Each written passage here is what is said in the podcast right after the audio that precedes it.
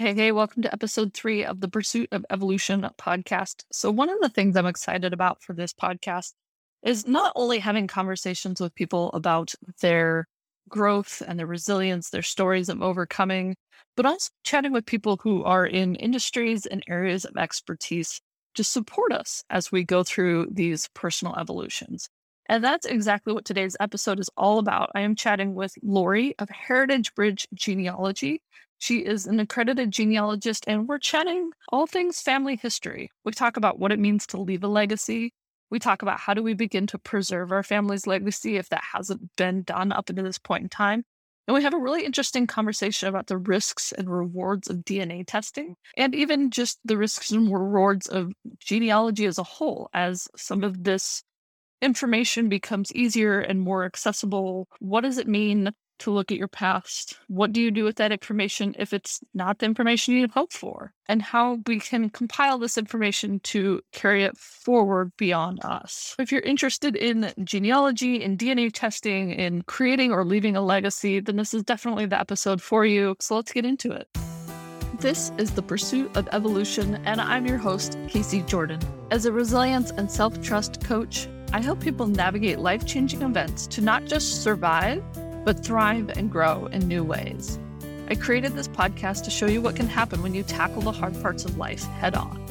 You'll hear from a wide variety of guests who've made some hard choices and big changes to build a life that they love and that they deserve. I'll also teach you my favorite strategies and tools so you can do the same. This is your invitation to lean into the hardship, explore the possibilities, and pursue your next greatest evolution.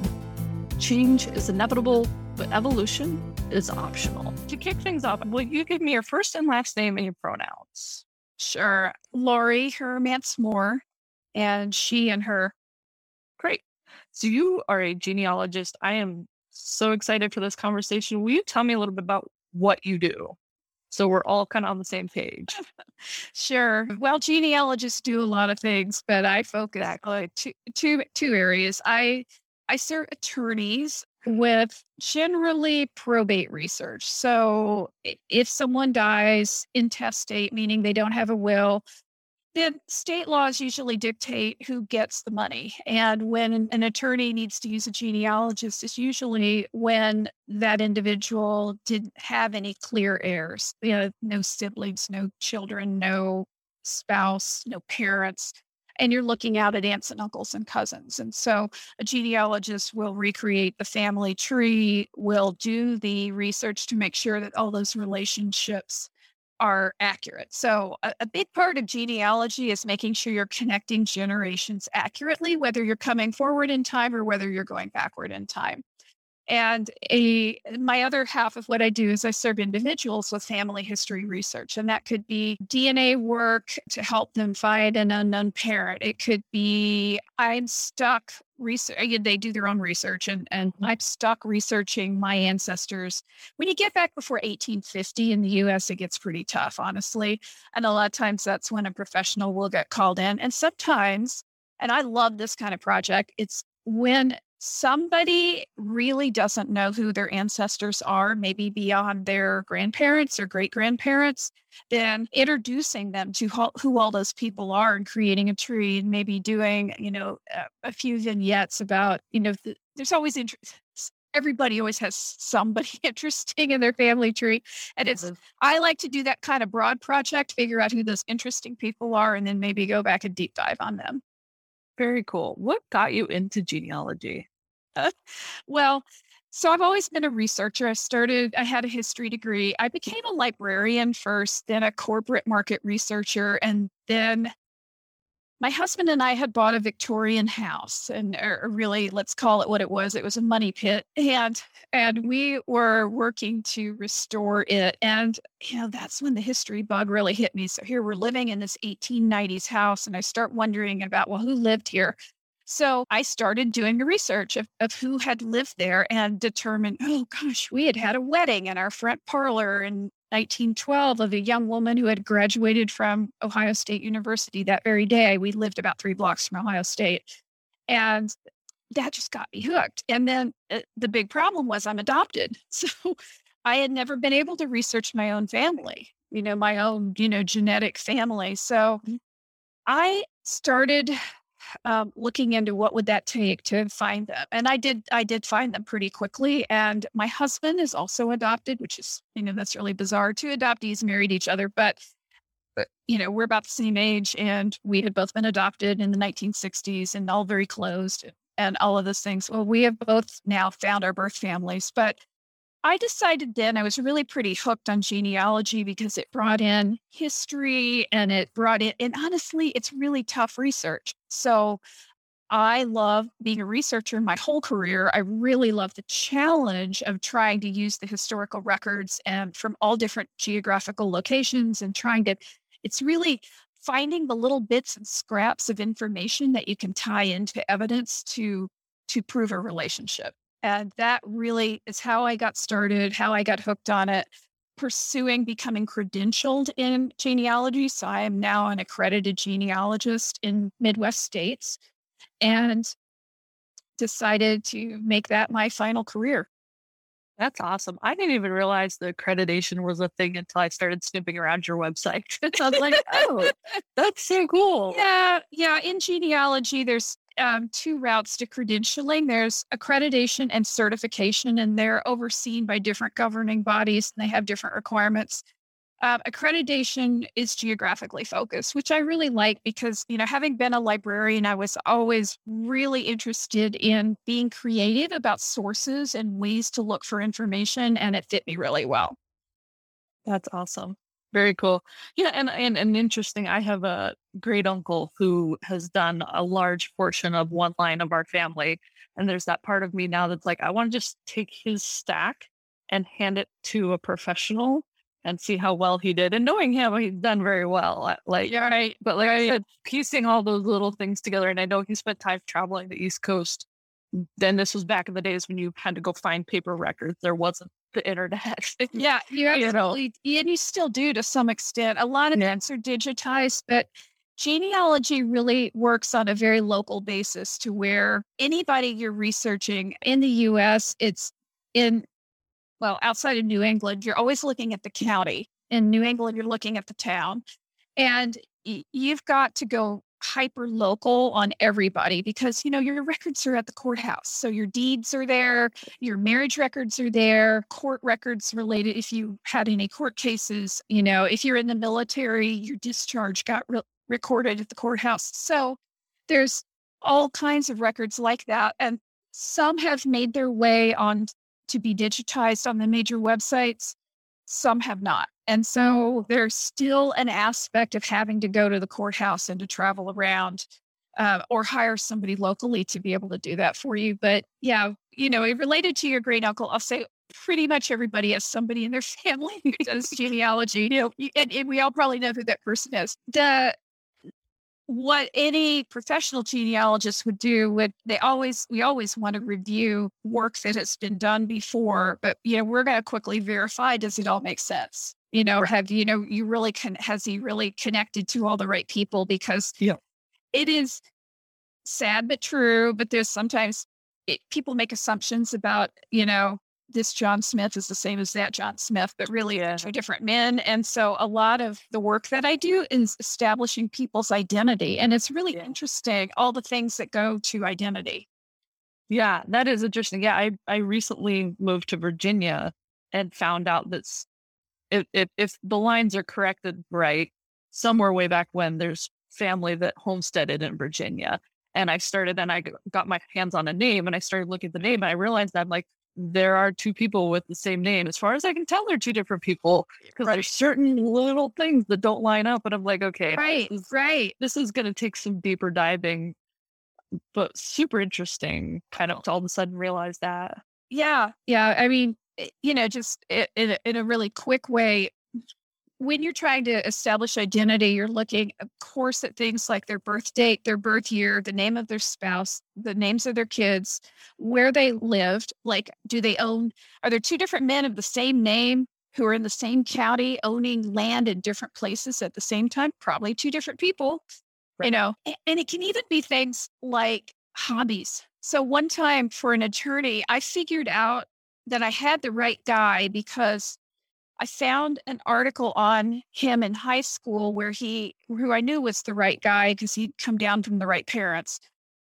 And it was an article about him restoring a pipe organ. This is a teenager working on a pipe organ. Okay. Right. Big featured article in the paper. You know, 30 years go by, have a man of the same name, same birth month, living an hour away. Is he the right guy? Yes, because he had filed with the Secretary of State's office to create a business restoring pipe organs. How many people do that? Right. I know, but that's what I mean. You know, if you think about identity is so many things, yeah. you know, including your hobbies. Yes, which brings me to a perfect segue into the next part of what I wanted to talk about with you. Right. What are my questions? They're all just like cramming into my mouth at the same time. and this is a subject I'm personally super interested in. So like having on it's like selfishly interesting too. But I want to talk like about the legacy thing, both understanding where we came from and what we're leaving to the next generation. And I feel like there's a lot of pressure in this day and age. Like you mentioned, you're adopted for like adoptees to understand their biological, where they came from. And then I also feel like that is kind of, and maybe this is two different co- conversations. There, I'm going to hold that thought. Let's talk about like making the decision as an adoptee to do this research and also do the DNA testing if that's okay. out. Yeah. Right. Sure. Well, so here's the thing with DNA testing you've got to be mentally prepared when you do it that absolutely anything could come out. Mm. You can find out your father isn't your father. You can find out you have half siblings that you didn't know that you had. And you know, I've seen that happen twice. I mean, it happened to me. I mean, you know, I'm an adoptee, so you know, I know who my father is. I've never met him, but I had a half brother I didn't know about pop out of the woodwork a year ago, just because he took an ancestry test, and suddenly I'm matching to this guy and it's like, oh, and we end up talking and we kind of figured we, you know, pretty quickly we figured out mm-hmm. we were both children of this man, but we were never really acknowledged. You know, he had, you know, several women he was involved with. And, you know, we actually have other half brothers, half sister that we, but we both knew about them, but didn't know about each other. Uh-huh. And, you know, so that can happen. A high school friend of mine reached out and he said, Hey, you're not going to believe this, but my my sister took a DNA test and found out we have a half brother we didn't know about. Now, their parents had already both passed. They it turned out fine. They all welcomed him into the family. It was cool. Might not have been so fine if the parents had been alive, but I'm just saying those things happen literally all the time. So you have to be prepared for that. But if you are an adoptee or you're someone of unknown parentage for whatever reason, DNA testing may get you there mm-hmm. because, eh, you know, it, I say may because it depends on the way that you do that research is it all depends on who your matches are. And if you were from the United States and your family for many generations has all been from the United States, probably a genealogist with your matches can figure out who your family is. Probably. It can get down to, well, it's one of these five sons, you know, and they were all in the same place. And I'm not sure which one. I mean, you know, you can't always exactly tell. But to do DNA work, you have to look at who the matches are, how many centimorgans that you share. But you also, 90% of it is actually rebuilding their trees. Like if you're an unknown parentage person, you have to borrow other people's trees essentially, mm-hmm. and then figure out where you fit.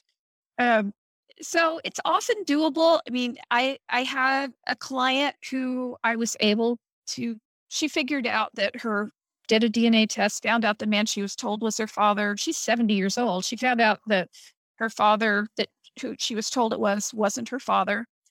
But I figured out who it was.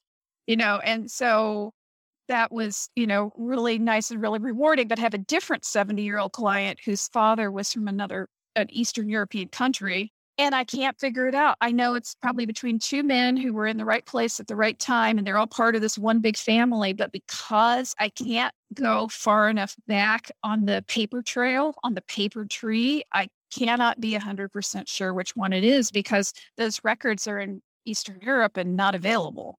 So, you know, it does kind of depend on, you know, what your situation is. Um, I would say that if you if you do go down that path, just be prepared.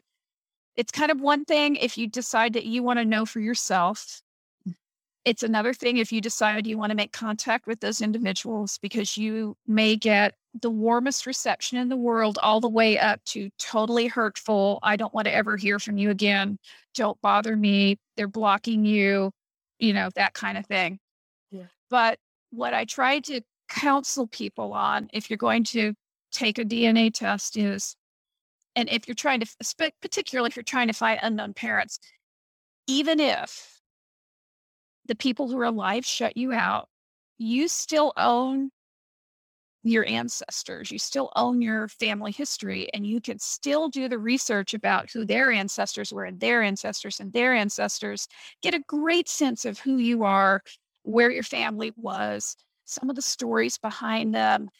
And like, I've never met my birth dad, I know who he is, but I've researched a lot of his line, and I could tell you amazing stories about the people on that line. And I get a lot of comfort and a lot of you know, feeling of kind of, you know, they were they were Midwest farmers.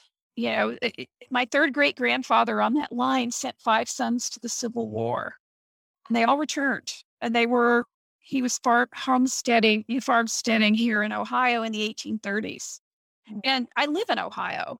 I mean, I was born in Missouri. I live in Ohio, and I can go see the land that they owned. That's cool you always own that about your ancestors, even if the people who are alive don't want you to be part of their lives.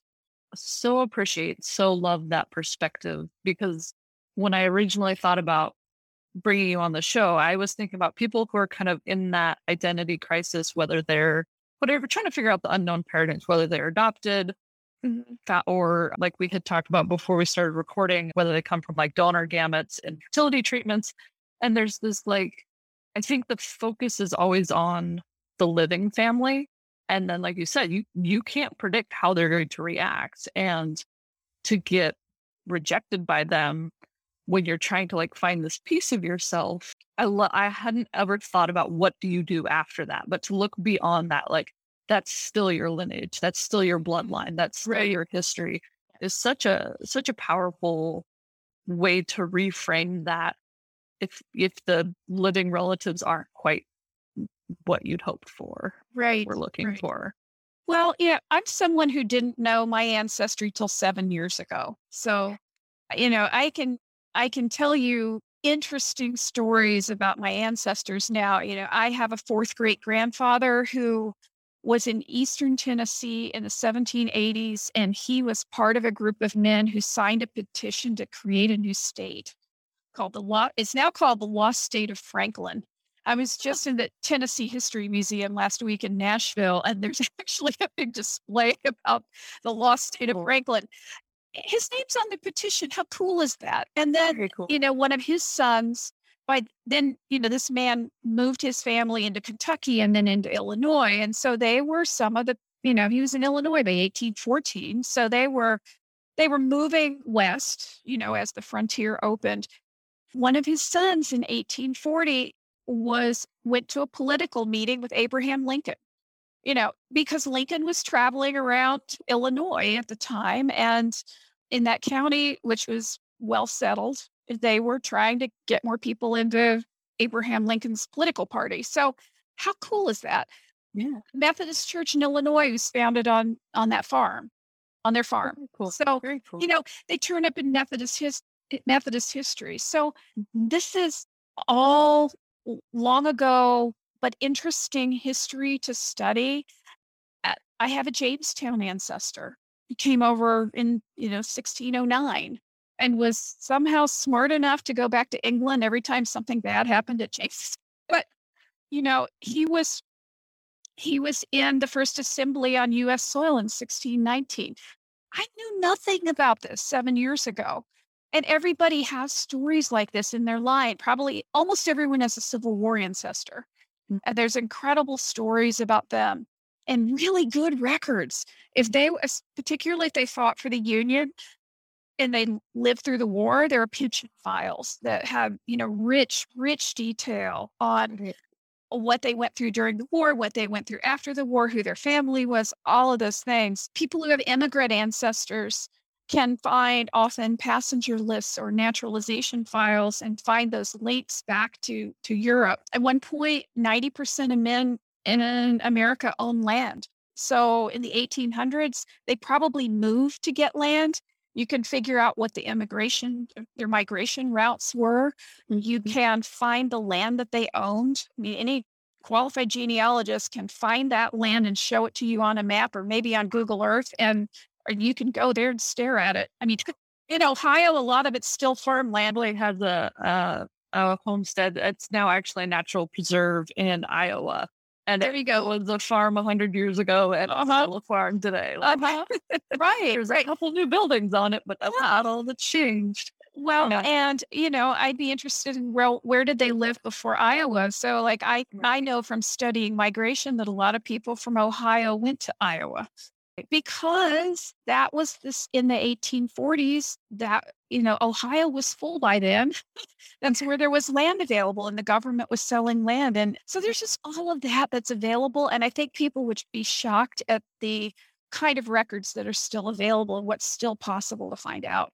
Yeah, that's interesting. So this is kind of a great segue. So my other question back when I couldn't decide which question to ask, one of the things that dawned on me, I had never thought about this until I realized I had family that lived in Virginia back in the 1700s. There's a good chance that I still want to do this research. I just haven't gotten to it yet. There's a good chance that my family owned slaves at some point. And that realization just hit me like a ton of bricks. And do you have thoughts on like navigating the feelings that could come from some of the potentially negative history because just just like we kind of like talked about the dna history like right there's a lot of great stories but there's also a lot of heartbreaking stories there and are tons how we take that forward.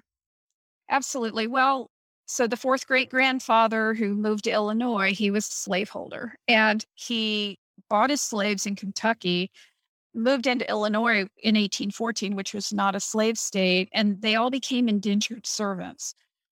I, I can tell you from studying the family that what I saw them doing, at least in records, was taking care of those folks.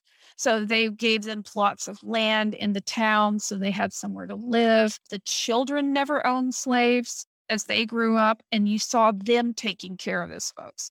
So, like, I thought it worked out you know, in maybe the best way it could have at the time before the Civil War. One of my best genealogy friends, her husband is part African American, and she has extensively studied his line. And it was a slaveholder in Louisiana who married one of his slaves, and they moved the whole family to Ohio where they could live you know free. So there are all kinds of interesting stories like that and but yes there are there are negative stories. I've got a a great great grandmother that i accidentally found out that she had been sent to the state mental institution mm. and I, I just got that because the newspaper had been digitized. So a lot of old newspapers are being digitized and you can just you know basically search on people's names and so suddenly here was this article about the the county judge escorting her to, you know, the the state institution, but she came back a year later.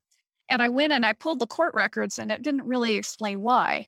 As she had had a really hard life. She'd been abused by her first her first husband. Her second husband was her first cousin. So I'm like a double I come down from double cousin, you know, the you know first cousin marrying a first cousin. But he had been in the Civil War and had all kinds of issues after that too. So I mean, the two of them had a really hard life, and you know, so you learn about these things. Many, many children died.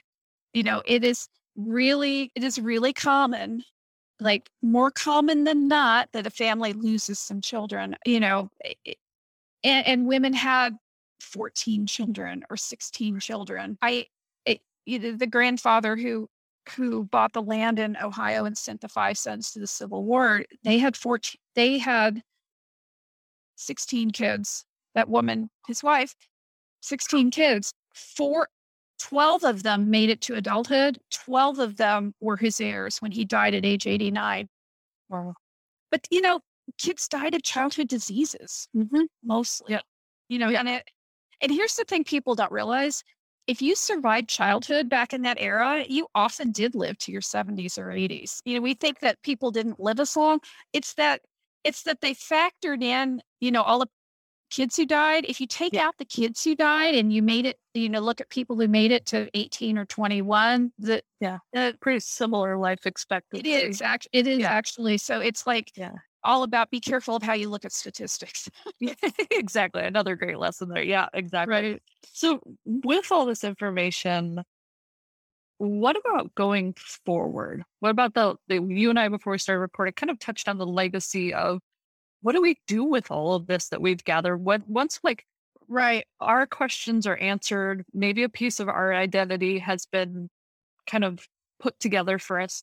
Where do we go forward with all this stuff? What I like to say to people is, this, particularly as you reach middle age and beyond, is it, this is your chance to try to capture the information about your family and ensure that it gets passed on to the next generation, whether your kids or your nieces and nephews or whoever, because family history is getting lost. You know, trends of minimalism are hurting things. You know, lots of stuff is getting tossed out. The, way that you can personally address this is make sure you talk to your older relatives. I mean, talk to your parents. There's all kinds of guides out there about what to ask them. You know, maybe it's stories like tell me about, you know, what it was like when you went to school as a kid. You know, tell me about, you know, a holiday. You know, who did you see? Who were you excited? Who you're excited to see? What were you excited to eat? You know, what were some things that were different on a holiday? And record those. You know, write it down, videotape it, do something, and try to preserve some of those things because no matter how good a genealogist is, you can't get those little personal stories like, you know, something like that, a personal recollection. So make sure that you're capturing that from your older relatives while you can. If they have precious family photos, make sure they're helping you identify the people in them you know, and make sure that you're capturing all of that. I would say those are the most important things that you need to be doing. You can always hire a genealogist to help you go back farther, but Mhm. um, at least capture the generation before you as much as you possibly can and ensure those things are, are staying. And then if you want to go back farther, if you want to do the research yourself, there's all kinds of ways to get started, all kinds of courses and things that you can take. Uh, Probably everybody will get stuck at some point because it gets pretty hard before 1850. So that's where you might want to bring a professional in to help. And professionals also will coach you on how to do the research if you just want to do it yourself. But you know, just like just like you can hire a personal trainer, you can hire a personal genealogist to just coach you. Like sense. yeah, so that that could be another route of kind of partly doing it yourself. I really believe that you know your legacy is your is the thoughtful process of deciding on the gifts that you want to share with future generations and your legacy is a lot more than your money. It's how you view life, it's the lessons you've learned, and I think it should be your family history as well because you're that bridge between the past to the future. Yeah. I love that. Love that. Do you think two thoughts? I love the idea of like hiring a genealogist to help coach me on doing the research. I'm a research junkie too. I find a rabbit hole, I dive as deep as I can, as fast as I can. Right. Like so, like the idea of just hiring somebody to go do the fun for me sounds no fun. But I kind of of the idea of having somebody to help kind of guide me and like you know help through the hiccups and stuff like that. That's such a great idea. Well, with genealogy, there's uh, the thing that makes it challenging and keeps at least keeps me going, and I love digging too. You know, um, it's the the variety of records that you can look at, and some of them are easier than others, and that's where a professional could help you kind of understand. Okay, well, I'm not finding it in all the easy places. What do I do now? That's where they can kind of help you broaden your search. They also can help you learn how to be critical of what you're finding and learn how to accurately connect generations and you know how much there are standards in genealogy about how much proof you know how to how to get proof really of Gotcha. of of a relationship so that's where a professional can help you make sure that you're connecting generations accurately because you don't want to you don't want to start chasing the wrong person up a tree. Right. Um, because that just wastes your time. Yep. Totally makes sense. So this next question, partly asking you personally, but also in your experience with clients, when, because, and you knowing that you always knowing that you were adopted, did going through your genealogy and learning about your biological family kind of answer any questions for you? Was there, did that make some things make sense? Maybe about your personality or your passions, or I'm just kind of curious. Like, we always look at like, oh, I know why I'm the way I'm. Like anybody that meets my mom is like, oh yeah, well, I know why you're the way you Like if I didn't have that and I was only looking before that, and kind of curious if that brought you anything or if clients have talked about that. Yeah, I I found out my birth dad is musical. And I'm very interested in music and have played instruments and and still you know kind of driven by always wanting to listen to music. And so I, I mean like i said i've never met him but you know i've i've found this out. You know you you start to realize that you pick up a lot from the people who raised you too. You know i'm i'm pretty type a so is my adopted dad. Pretty detail oriented that kind of thing. I would say that it really uh, cemented how I feel that I'm a Midwesterner. Mm-hmm. because I realized that, you know, my family has been in the Midwest for 200 years and kind of understanding. I mean, my adopted dad was his came from farmers, but so did all of my all of my biological ancestors were all farmers and they were all farmers in the Midwest. And I feel, you know, I've kind of felt connected to that, you know, a little bit. But I, I think that it cemented my identity as a Midwesterner. Helped me understand that I, I don't want to get political, but I'm going to say that it helps you understand why people have the beliefs that they do where you grew up when you better understand how how they came from extremely independent people who migrated across from you know Scotland to Tennessee and they were defying the British and then they moved to Missouri and the you know it starts it's it kind of helps you have more maybe patience and tolerance for why people are the way they are because you understand the historical context better. I love that. I had never thought of that. I I was just uh, as you were saying that, what also flashed in mind is even like parenting style. Like as I talk to my mom about my childhood and as she tells me about her childhood with her mother, and then I hear about my great grandmother and like was Slavic. I'm drawing a blank, but like very like hard. There was no screwing around. You're gonna get beat if you screw up. Like all of a sudden, like even just parenting styles and like yeah. each generation tries to do what better than the generation before. I'm like, oh, there's just some stuff in like how my family functions that all of a sudden kind of kind of makes sense of that right. culturally and generationally a whole bunch of information right. that then goes generation yeah gets passed down and down. Well and like you may hit a you may have somewhere in your family where no one ever you know my grandma never talked about her family mm-hmm. you know something like that. Yeah. And then you research them and you find out why.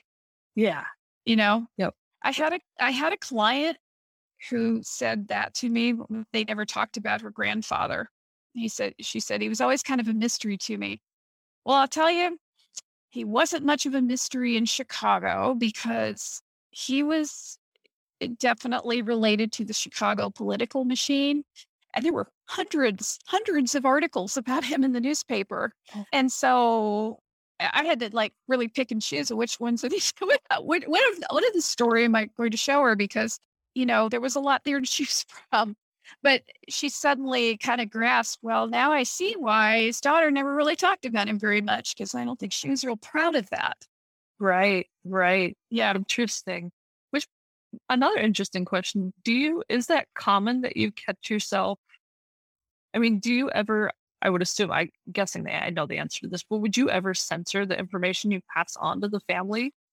I mean, e- ethic, ethically, no. I mean, you know, uh, would I, would I kind of soften it with a, a, call or an email first and say, you know, here's the kinds of things I'm finding, and I'm about to send this to you. Kind of tell, you know, tell me how much of this you really you know, want to see. You know, I, I would make sure, eh, no, we ethically genealogists don't hold back what we find, even if it's, and this especially relates to DNA, is, you know, we're not going to hold it back, even if it's upsetting.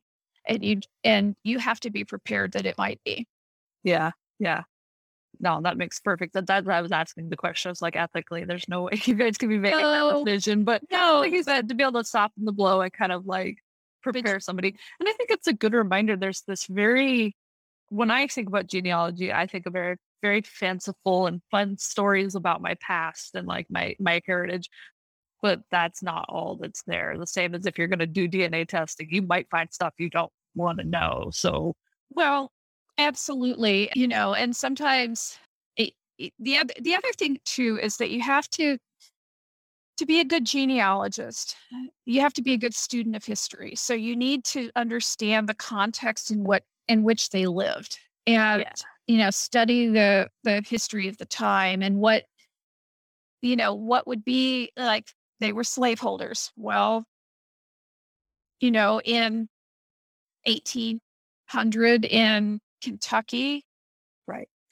And they had enough money to probably they were slaveholders, you know, and it kind of you know, it, it, those things we don't like now. And there's other things too that probably you would like now. You could pretty easily in some parts in the Midwest in the 1920s find out that your ancestors were in the Klan. Mm-hmm. I mean, I there's a place in my husband's family where we think that was true. You know, I don't know that you, we can prove it, but we, right. you know, they were right place, right time.